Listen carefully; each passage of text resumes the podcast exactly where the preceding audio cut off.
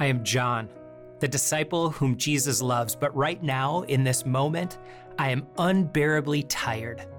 I know it is important to Jesus that I stay awake, but we have been pushing so hard for so long and it is late.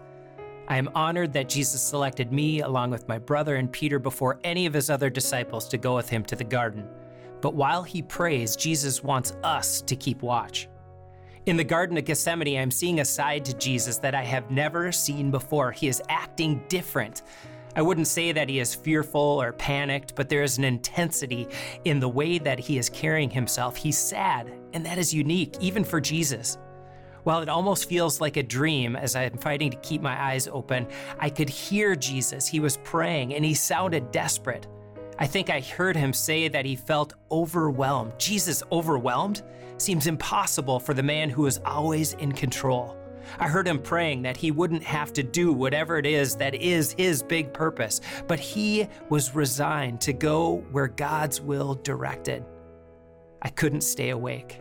And as I slipped from conscious to unconscious, the sounds of my teacher, Jesus, praying, kept penetrating my mind.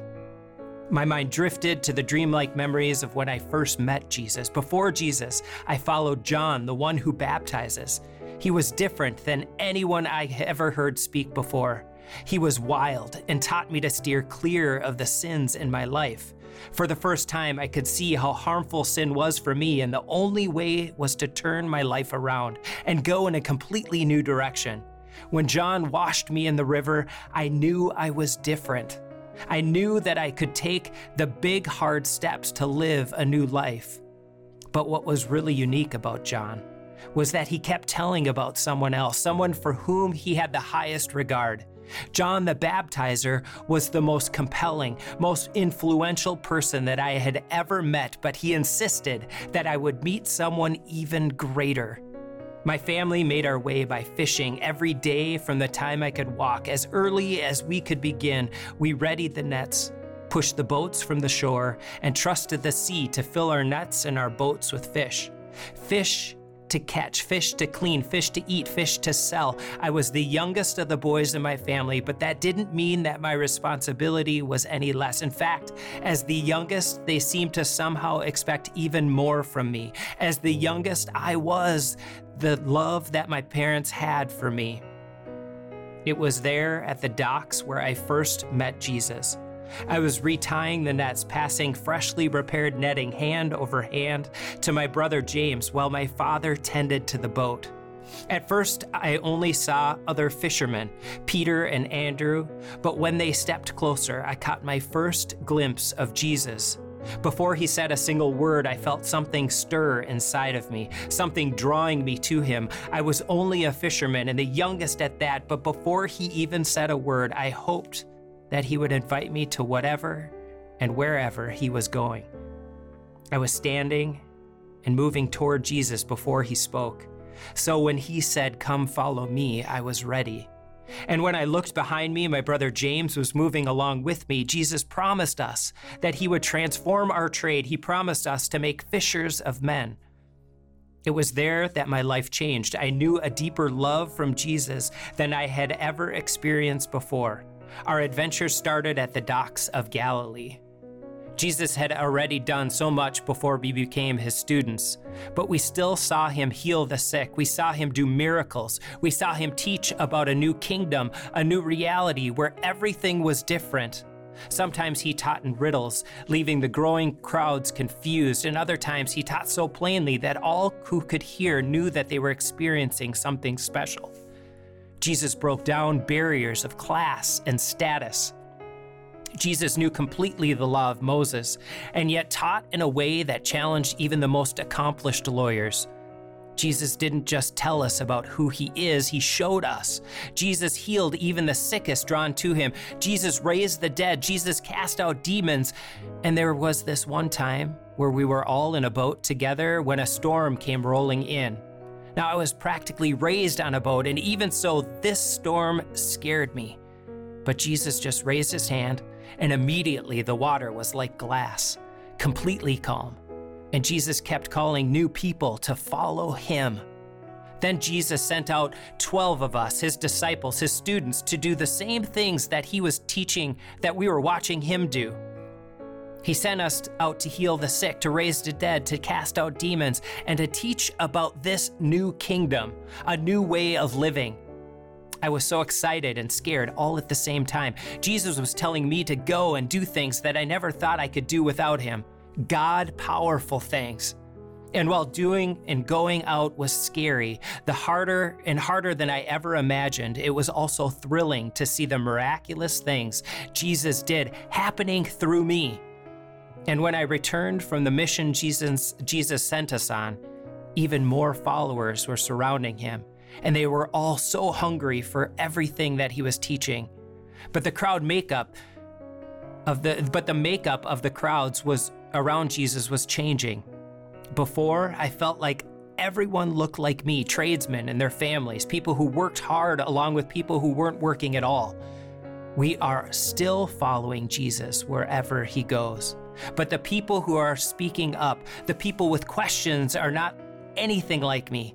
They dress different, they speak with a different accent, they have more training. The people challenging Jesus sound religious. They sound like teachers, they speak with a kind of authority that never gets questioned.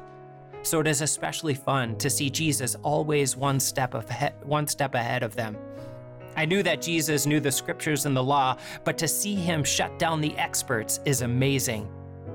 One time when we were walking with Jesus, we were reaching out our hands in the fields to pull the grain from the stalks to eat.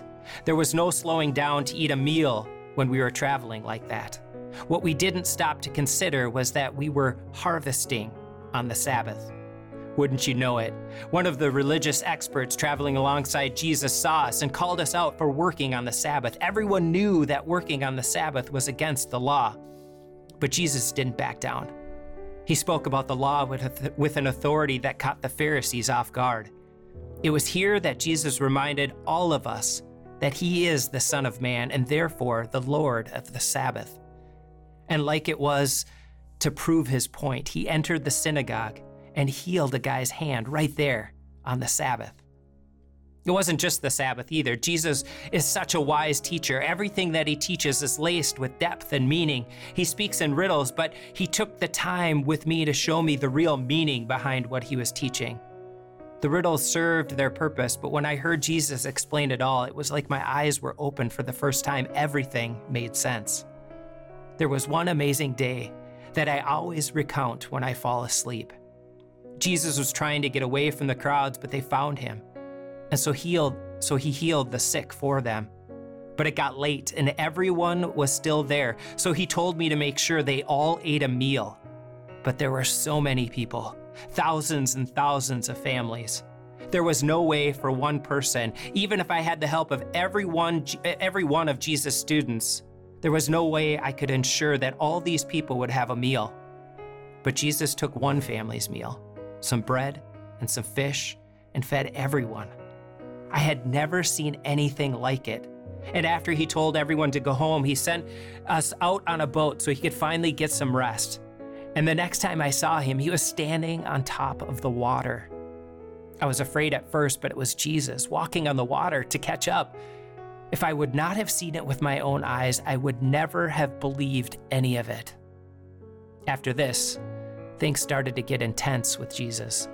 There were more and more fights in the crowds between the people who truly knew Jesus and the ones who only hoped to catch Jesus breaking the law.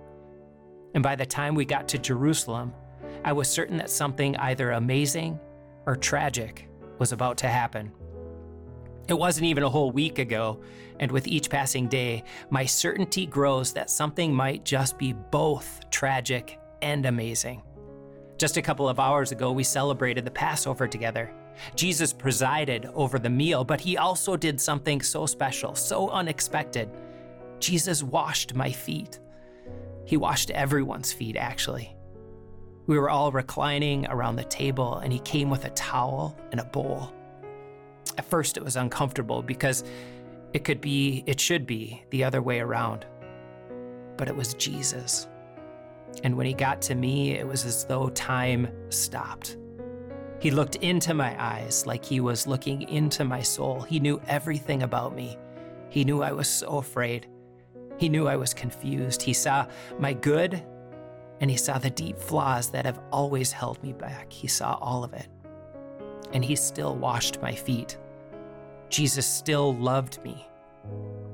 I knew he loved me the first time we met when I was just a young fisherman, but this moment cemented his love into my soul.